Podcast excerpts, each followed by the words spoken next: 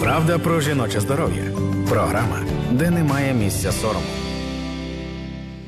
Всім привіт! Це ефір програми Правда про жіноче здоров'я на громадському радіо. Я її ведуча Анастасія Багаліка. І сьогодні ми будемо говорити про стосунки між жінками і між чоловіками. Анонсували цю розмову вже давно. Е, з нами у гостях у студії сімейна психологиня, сексологиня Антоніна Оксанич. Вітаю вас! Доброго дня! Будемо говорити на цю тему разом. Нагадаю нашим слухачам і слухачкам у ефір можна е, потелефонувати 0800 30 40 33, Можна написати у Viber 067 67 404 76, Поставити ваші запитання. Ми їх всі зачитаємо, озвучимо або дамо вам місце у ефірі. Ну і говорити сьогодні е, будемо на таку складну велику тему, яка охоплює дуже е, багато підтем. Е, ми будемо говорити і про любов, і про сім'ю, і про дружбу, і про секс, як це все може співіснувати у рамках взаємин. Чому нам, жінкам, буває часом важко взаємодіяти з чоловіками? Чому легко? Що таке токсичні стосунки, що таке аб'юзивні стосунки, що таке партнерські стосунки? Про це все будемо говорити у ефірі. Ставте ваші запитання. Я, мабуть, е, почну з першого е, запитання. От е, Антоніно, як в цілому чи можна класифікувати те, що між чоловіком і жінкою відбувається? Чи така класифікація в цілому існує? Класифікацій дуже багато. Кожний психолог вибудовує якісь свої принципи. Я можу поділитися своїм баченням, як uh-huh. я це бачу. Відносини можемо говорити про те, що вони є партнерськими. Це в ідеалі. Ми до цього йдемо, працюємо над цим. Якщо ми говоримо не про дуже такі гарні відносини, то це аб'юзивні відносини або конкурентні відносини. Про це можу розказати більш детально, чим вони відрізняються. Так, давайте почнемо з пояснення, що є що для наших слухачів і слухачок. Угу. Добре, партнерські відносини, про які ми говоримо, це відносини, в яких є в першу чергу взаємоповага так. і, і е, прийняття того, що ми рівні на відміну від конкурентних відносин, коли е, партнери постійно вони намагаються перемогти один одного, щось там доказати один одному, хто кращий, хто сильніший. В партнерських відносинах все ж таки намагаються зрозуміти один одного і почути один одного, а не боротися між собою. В аб'юзивних відносинах один з партнерів хоче бути головним і він бореться за владу. Ну, посправді, це відносини, в яких один головний, він командує, він говорить, як повинно бути, і намагається задавити волю іншого. А в конкурентних відносинах цього нема? Є, але в конкурентних відносинах різниця в тому, що все ж таки, е, як правило, це два сильних партнери. Угу. Це такі часто соціально ем, адаптовані, е, реалізовані людини. І тоді вони борються між собою, хто ж крутіший. От воно угу. скоріше по-іншому звучить. А в токсичних і аб'юзивних відносинах, як правило, це така однакова комбінація. Хтось, як правило, це чоловіки, тому що все-таки в нас патріархальний світ на сьогоднішній день все ж таки. І чоловік він сильніший фізично, морально, і тоді він завжди в позиції сильнішого, а жінка в позиції е, слабшої. От е, давайте почнемо, мабуть, з початку. Як це все складається між людьми? Зустрічаються чоловік і жінка. Між ними виникає там якась е, іскра, хімія, кожен це по-різному називає. Зав'язуються е, взаємини, і вони домовляються, що вони будуть разом. Тобто, ми, мабуть, не будемо розглядати зараз формати, коли е, люди не знають стосунки у них чи ні, що між ними відбувається, і таке інше. Ми розглядаємо формат, коли люди домовилися, що вони у стосунках що е, відбувається і чому? Як встановлюються ці е, рамки? Чи це партнерство, чи це конкуренція, чи це якісь елементи токсичності, внаслідок яких подій формується от, е, така матриця? Угу. так? Ну насправді, як е, говорять, все з дитинства, воно так і є, тому що ця модель вона формується в дитячій сім'ї, в першій uh нашій. Діти дивляться на модель батьків, як вони розмовляють, як самі батьки будують відносини з дитиною, чи вони поважають, чи вони питають думку дитини, чи вони говорять дитині Я сказав тобі. Як сказав, так і роби. Uh-huh. І вже з цього моменту у дитини формується уявлення, як з нею мають розмовляти. І, на жаль, якщо е, ця дитина дорослішає, вона не працює над собою, над своїми там проблемами, комплексами, то вона вже приходить в доросле життя знову ж з тією ж самою моделлю. Якщо вона звикла, що нею керують, командують, то вона це буде приймати. І, на жаль, статистика показує, що е, у людей, які попадають в аб'юзивні відносини, вони в дитинстві мали певне насилля або фізичне, або психологічне в своїй першій родині.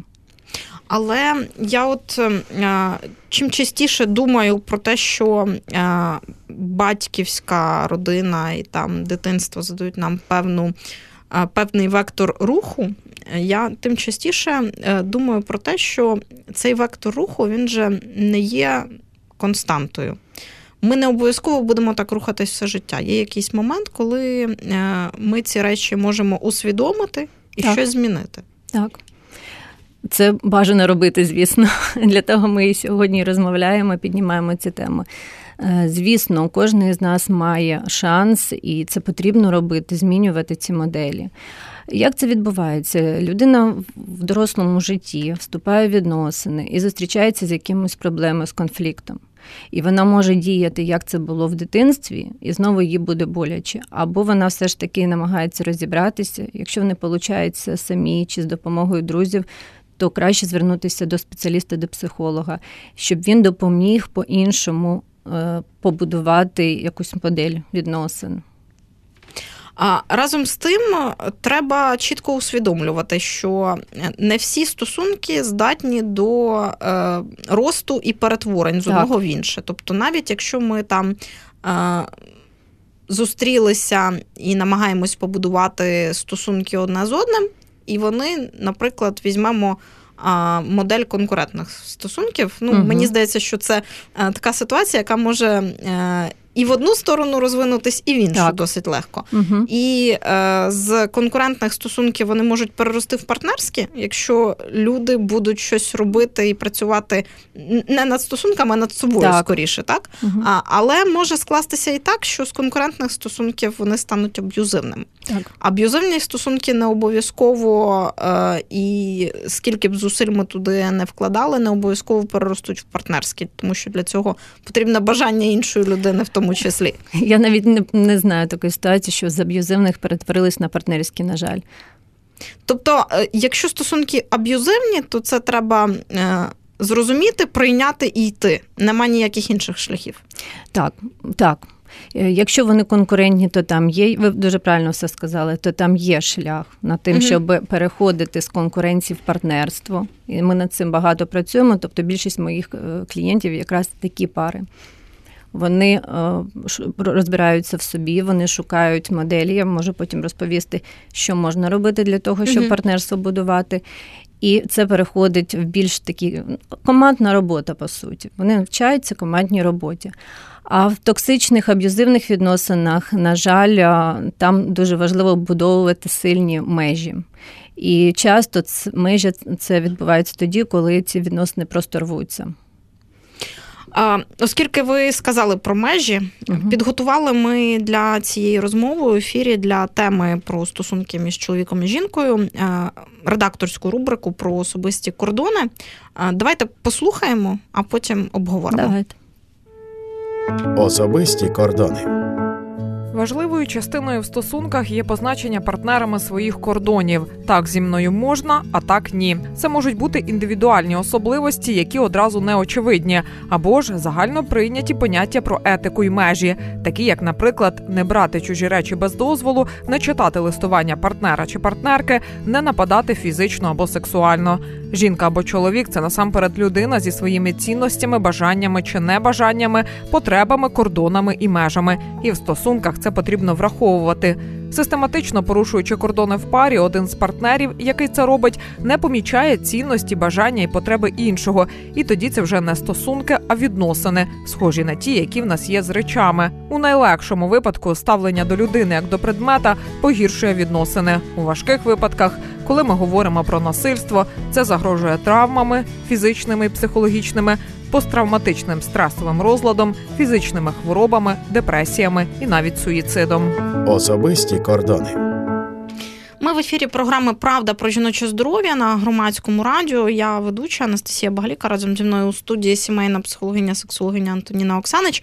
Е, чому ми взагалі вирішили зробити цю рубрику про особисті кордони? Тому що мені здається, що у багатьох е, людей е, в нашій країні, в інших країнах теж можливо, я скажу там у багатьох людей плюс-мінус мого покоління а мабуть, і у тих, хто старше ще більше, є в цілому е, таке розуміння, що стосунки це територія, де особисті кордони не працюють, і нам досить важко вибудувати е, свої кордони з близькими людьми. Це так складається, тому що так е, була заточена, орієнтована і інформаційне суспільство довкола нас, і масова культура, і в цілому якісь там розуміння стосунків, які нам вкладали в голову, коли ми були меншими. Але е, чому е, відсутність цих особистих кордонів є нездоровою рисою? Поясніть нашим слухачам. Угу.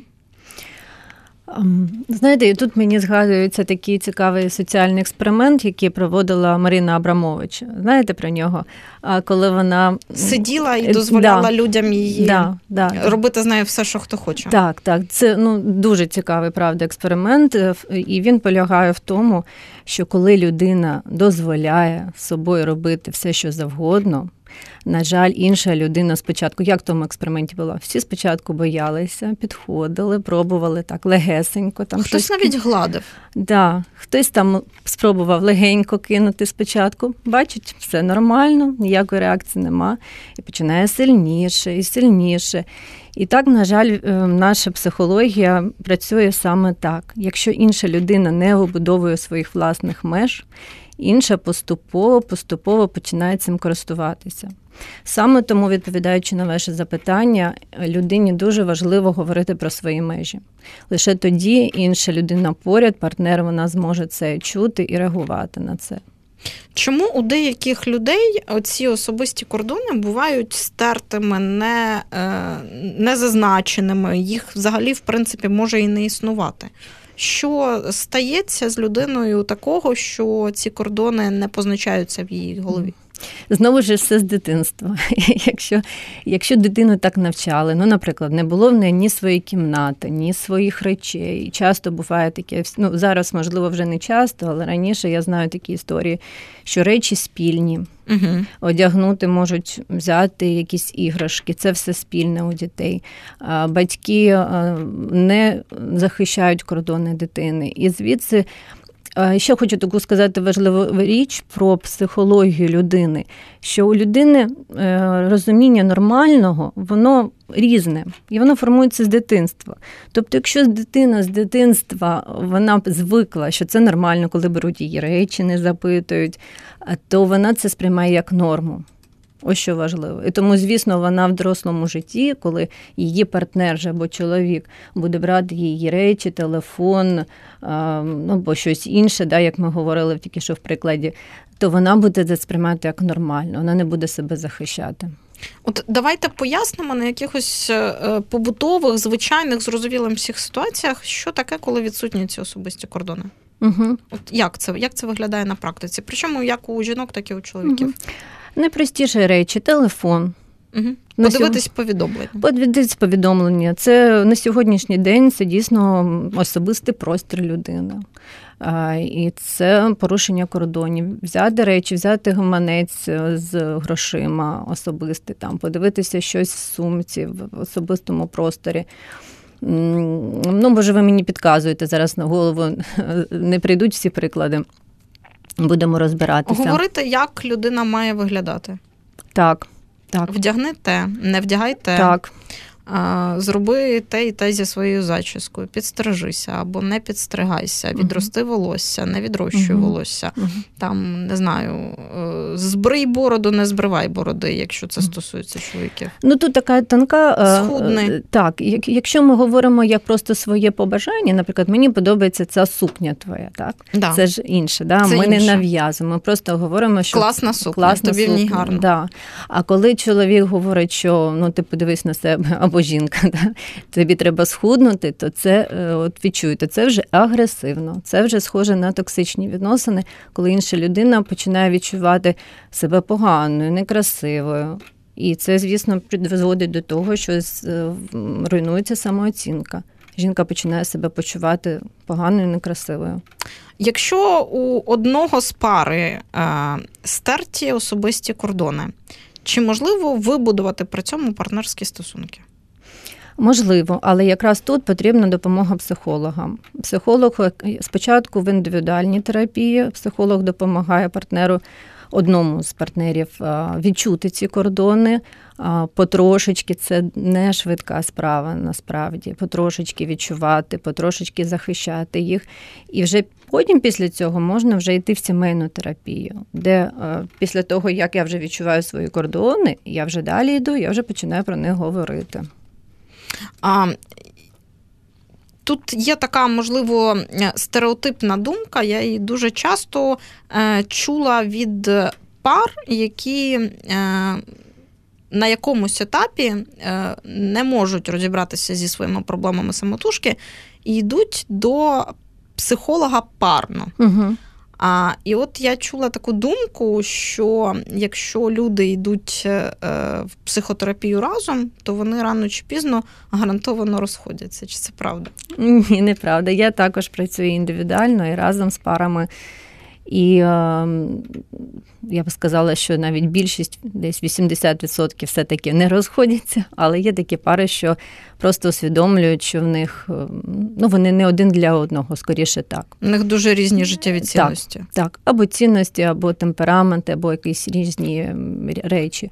Все ж таки, в більшості випадків психотерапія парна вона допомагає почути один одного. Це така ніби проста річ, да?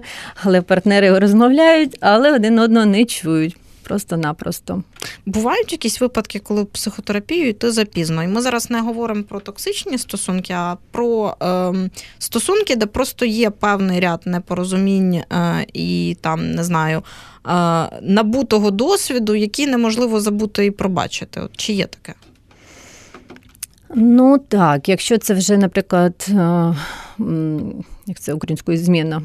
Зрада. Зрада, да, угу. якщо це зрада то тоді, звісно, це така дуже велика криза для відносин. І або партнери це можуть пережити і йти далі, або часто буває, що не можуть. Тобто такі дуже сильні кризи для сім'ї вони можуть бути руйнівними. А а бувають е, випадки, коли люди пробачають? Так, бувають. Як Як це працює? От Як працює е, психіка людини, яка готова пробачити, що з нею відбувається? Там така цікава річ, що партнери мають зрозуміти, усвідомити, що то, що було раніше до зради, воно завершилось. Ніби от вони розлучилися і починають все з нуля. З чистого аркушу. Так, якщо так виходить в них відпустити і почати відносини. Інколи навіть я знаю з практики, що люди дійсно е, розлучалися формально навіть і навіть жили угу. окремий час, а потім вже через певний час розуміли, що все ж таки вони один для одного гарні партнери, і вони поверталися. Якщо е, говорити про партнерські стосунки, е, то чи правда це, що в них мають бути певні проговорені однакові для обох умови? Що ви розумієте про однакові умови?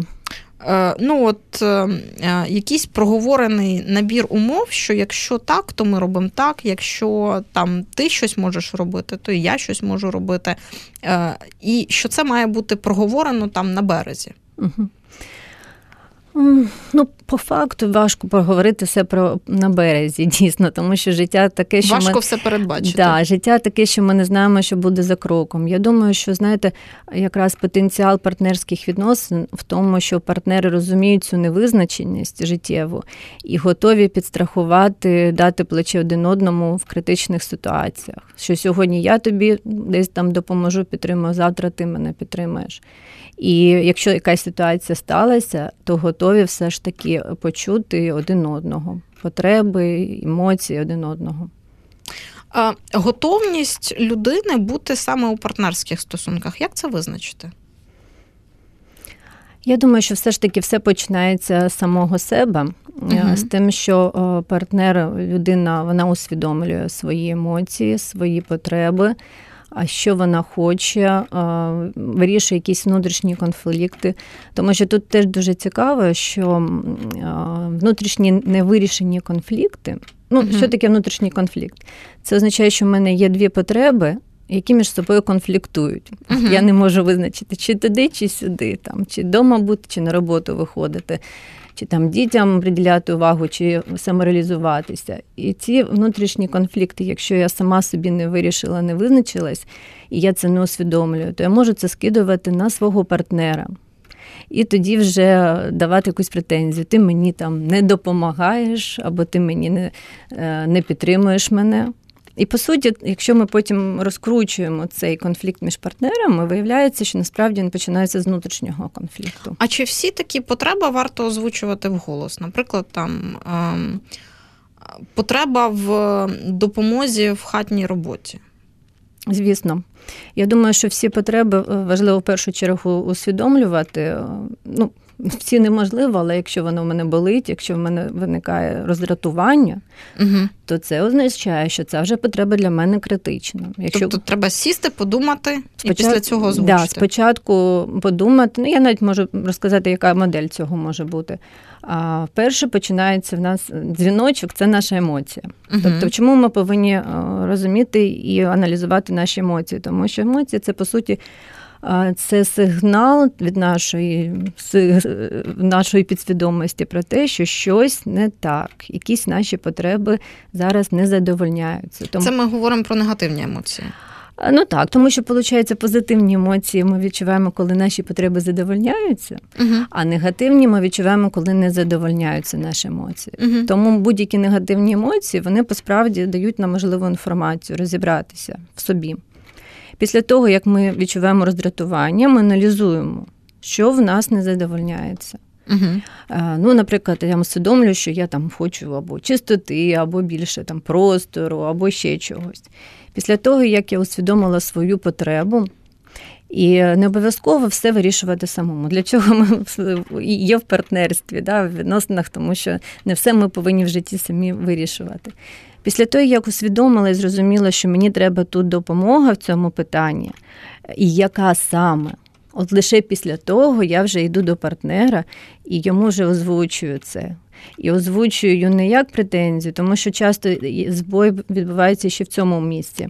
В мі... в комунікації. Да, да, коли я вже усвідомлюю потребу, але говорю партнеру це як не як прохання, а як претензію. А чому ти ти мені оце не зробив? Да? Чому ти не подумав про мене? Ну так, от я наведу приклад. Наприклад, ми говоримо про допомогу у хатніх справах. Угу. Наприклад, нехай це буде винести сміття, угу. або там готувати е, вечері, угу. вечер, готувати їсти. І е, ми подумали про те, що хотіли б, щоб наш партнер нам допомагав більше у приготуванні їжі, або приготував вечерю. А ми це усвідомили. Тобто усвідомлена потреба, щоб так. нам приготували вечерю. Угу але прийшли і сказали ми це ротом в такому форматі: ти ніколи не готуєш мені вечерю. Так, так. Тобто, ви е, ну от е, можливо, я навіть якось інтонаційно цього абсурду додаю до ситуації. Яка різниця між е, тим, що ми хотіли б, щоб нам готували вечерю, і сказаною фразою Ти ніколи не готуєш вечерю? Так. От в цій подачі і в манері подати те, що нам хотілося б, тут ключ до того, що щоб нас зрозуміли. Так, ключ для взаємозрозуміння. Так дуже важливо тому все ж таки шукати способи не претензій. Вони простіші, вони такі дитячі. Да, Коли uh-huh. ми хочемо, як для батьків, ну стукнути там ножкою і сказати, да ти мені цукерочку цю не даєш. Це все ж таки дитячі паттерни. А нам важливо згадати, що це не батько і не мама переді мною, мій партнер. І що головне, що він не читає мої думки і не так. може цього зразу, зразу, зробити. Тому ми маємо все ж таки нашу потребу озвучувати через прохання. Це дуже важливий момент. В психотерапії часто ходить багато часу, тому що така проста річ, як прохання, виявляється дуже складним. Знаєте чому? Тому що в цей момент треба прийняти е, свою вразливість і свою десь слабкість навіть. Так, коли ми відкрити відкритість, її. да, тому що коли ми прохаємо, ми все ж таки в цьому місці вразливі. Да. І не всі готові до цього. Більшість людей, вони знаєте, як йожики. Е, починають захисну, ну, захисна така агресія замість прохання на агресію. Навіть навіть є ж оцей е, старий, е, я не знаю, радянський паттерн, який тягнеться за багатьма, що не проси ніколи нічого. Угу. От не проси, зроби так, щоб здогадались. Хороший так. партнер це той, який е, твої потреби, значить, е, предвосхищає. Він угу. якимсь чином здогадується, дає тобі те, що ти хочеш. Угу. Але насправді хороший партнер це не той, який вміє здогадуватися. Хороший партнер це той, який вміє тебе почути. Так. І хороший партнер той, хто вміє спочатку сказати про це. Спочатку сказати, а потім, якщо йдеться про другу людину, то угу. почути. От хотіла ще запитати: це ми говоримо про свою готовність до партнерських стосунків. А як зрозуміти, що людина, з якою ми в стосунках, теж до, готова до такого формату? От за якими маркерами? Е, зчитується те, що людина, наприклад, не готова до партнерства. Угу. Ну, в першу чергу, якщо ми пробуємо говорити про свої потреби, шукаємо красиву, гарну форму прохання, і партнер, як ми кажемо, не готовий чути. Тобто він все робить для того, щоб не почути. Угу. А, І в даному випадку можемо зразу переходити на токсичні відносини, і в них е, партнер що буде робити? Буде все перекручувати О, як оцею фразою, як ви сказали, та ти завжди мені жалуєшся, до тобі завжди всього не вистачає. Розумієте, людина прийшла з відкритим серцем, хоче щось змінити, а їй відповідають, та ти завжди щось тобі не так. І оце вже дзвіночок того, що партнер не чує а, і, ну, по суті, проявляє таку аб'юзивну позицію. Угу. А, При тому, ну. А цей дзвіночок він завжди є сигналом до того, що треба брати і йти, чи можна все ж таки там, я не знаю, скільки має бути дзвіночків для того, щоб е, прийшло розуміння, що тут щось капітально не так і воно не лагодиться. Угу. Я думаю, що треба в комплексі дивитися, тому що все ж таки відносини це і дружба, і любов, і прийняття, і там сексуальне життя, і діти, і цінності. Тобто ми дивимося це в цілому. По суті, там, якщо ідеального ж не буває, ви ж знаєте. Тому, Але хоча б 80%, якщо є якогось розуміння, це вже прекрасно і над цим можна працювати. А якщо є лише 10% взаєморозуміння гарного, а все інше ну, зовсім не ліпиться, то це вже питання. Є от якийсь там, я не знаю, перелік е, тем у взаєминах між чоловіком і жінкою, де почути один одного найважче? От з вашого досвіду. Цікаве питання. Ви знаєте, я думаю, що все ж таки це залежить від родини. От, угу. от буває, приходять в них, наприклад, сексом все чудово, але вони один одного не чують. І це угу. є їх точка зберігання. От, От Це мені здається найпоширеніша модель. Ну Ні? я б не сказала так. Буває навпаки. Угу. Буває, що е, навпаки приходять, кажуть, ми такі друзі класні, але в нас є сексуальні проблеми. Ну, так як я працюю з цими проблемами, то в мене таке теж буває. Е, тобто в кожної родини є е, центр такі сили, що угу. утримує. Або, наприклад, вони гарні батьки. У мене теж таке було в практиці. Ми такі кльові батьки, але ну, як чоловік і жінка ми не підходимо. І таке буває. І тому пробують, пробують шукати варіанти, але не завжди буває. Інколи розходяться і продовжують бути гарними батьками, але шукають собі інших там сексуальних партнерів. А, От е, ще хотіла можливо запитати таку річ. Е, буває так, що ми приходимо у стосунки е, з якимось певним попереднім досвідом. Ну, не всі люди там е, з якихось перших, других, третіх своїх стосунків е, сходяться на все життя.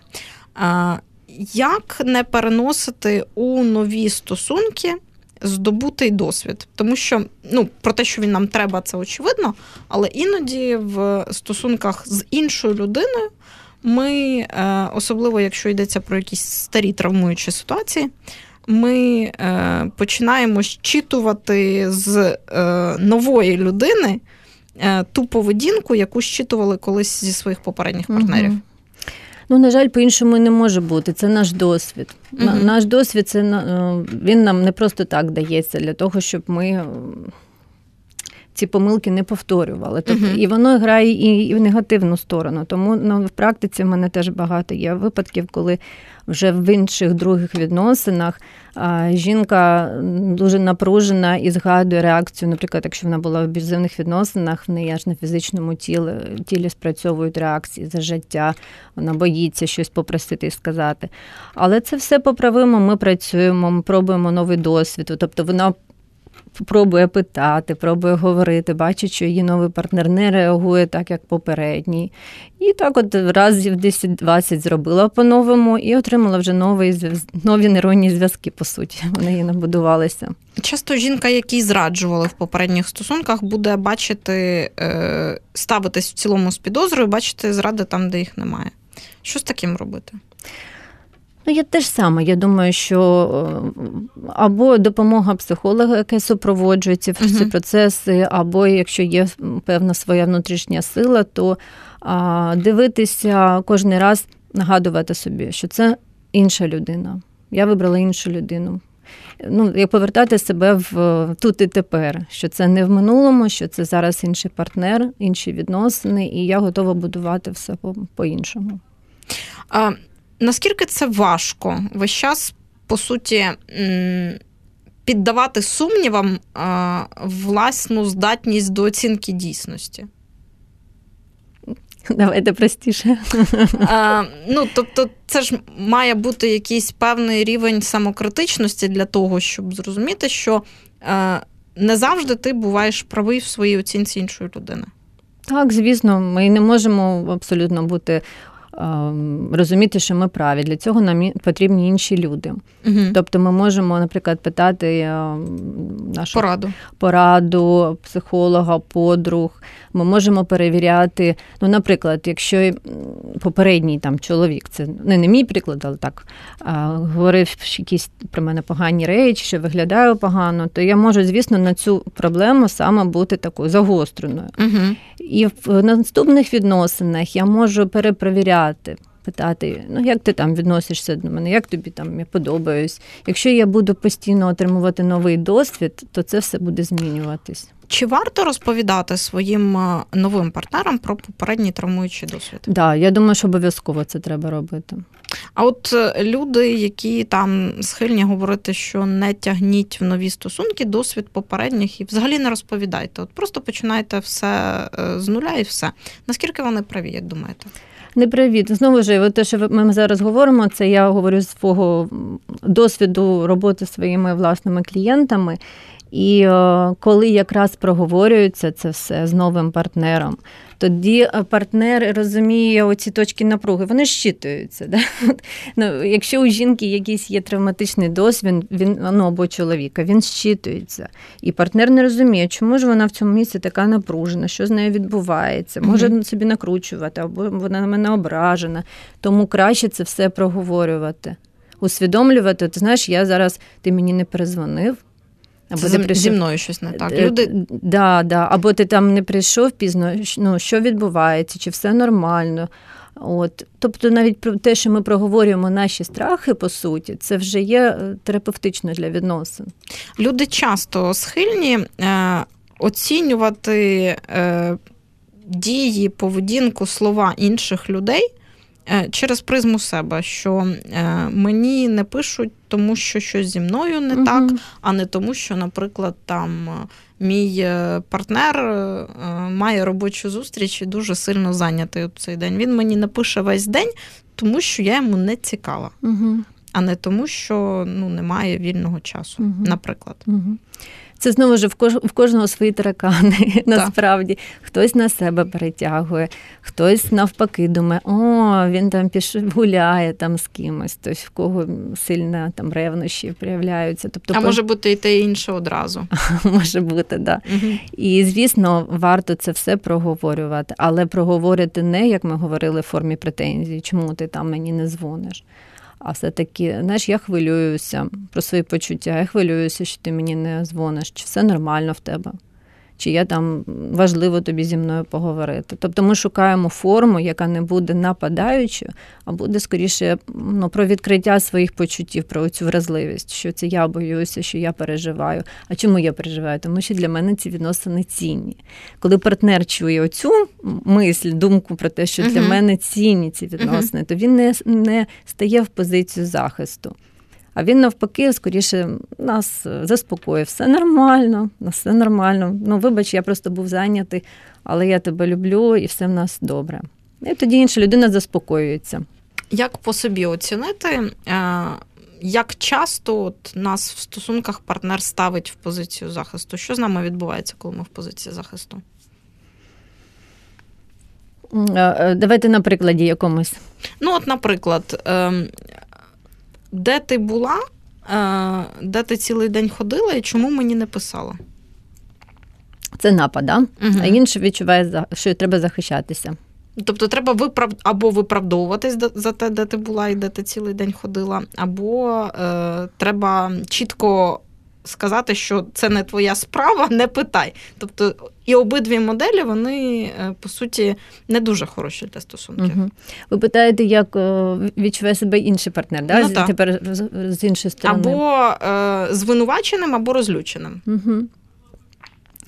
Ну, я думаю, що тут все ж таки о, треба трошки бути, так як сказати, не реагувати як дитина знову ж uh-huh. на захисті, а подумати про те, що, що стоїть за агресією мого партнера.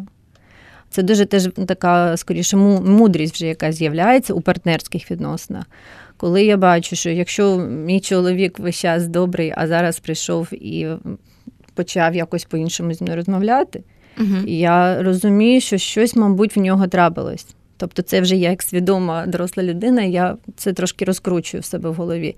І тоді я розумію, що це щось відбувається в нього. Йому треба допомога, по суті. Uh-huh. Але він не в ресурсі і не може до мене напряму відне... ну, сказати, що мені треба допомога, а починає агресувати. Uh-huh. І тоді я скоріше питаю: слухай, а що, що з тобою? Ти щось трапилось сьогодні. Тобто я намагаюся проявити емпатію до нього, uh-huh. тобі щось допомогти. Чому ти на мене зараз нападаєш? Можливо, в тебе щось трапилось, хтось тебе розлютив і ти на мене. Тобто я все ж таки намагаюся, ну як маленькій дитині, яка буває, знаєте, нападає на маму, то ми тоді намагаємося через цю емпатію пробудувати контакт. Але тим не менш, бувають ситуації, коли за агресією стоїть виключно агресія. Um, знову ж я вважаю як психолог, що агресія вона інколи так передається як вірус. Тобто, uh-huh. якщо е, людина десь їй, їй зробили боляче, uh-huh. вона не відреагувала цю агресію тій людині, яка зробила боляче, вона може піти до родини і відреагувати там. Таке буває. Я маю на увазі скоріше, що е, треба все одно тверезо оцінювати свого партнера і е, оцінювати також те, ну не знаю, співвідношення його комунікації агресивної, ситуативно і е, Дійсно, нормальної. Є межа, дійсно є межа. Тобто, одна справа, коли просто приходить якийсь без настрою чоловік угу. і нічого такого особливо погано не зробив мені.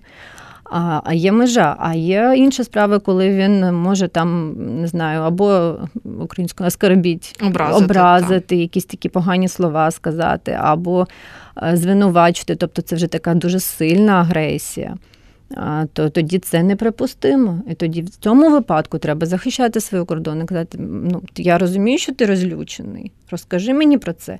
Але вибачте, таким тоном ти не можеш. В такій формі ні. В такій формі угу. я з тобою не готова говорити. Ні, це вже приниження, це вже порушення моїх особистих кордонів. Тобто ця межа повинна бути будь-якої людини. Дякую вам за цю розмову. Сімейна психологиня, сексологиня Антоніна Оксанич у студії програми Правда про жіноче здоров'я на громадському радіо.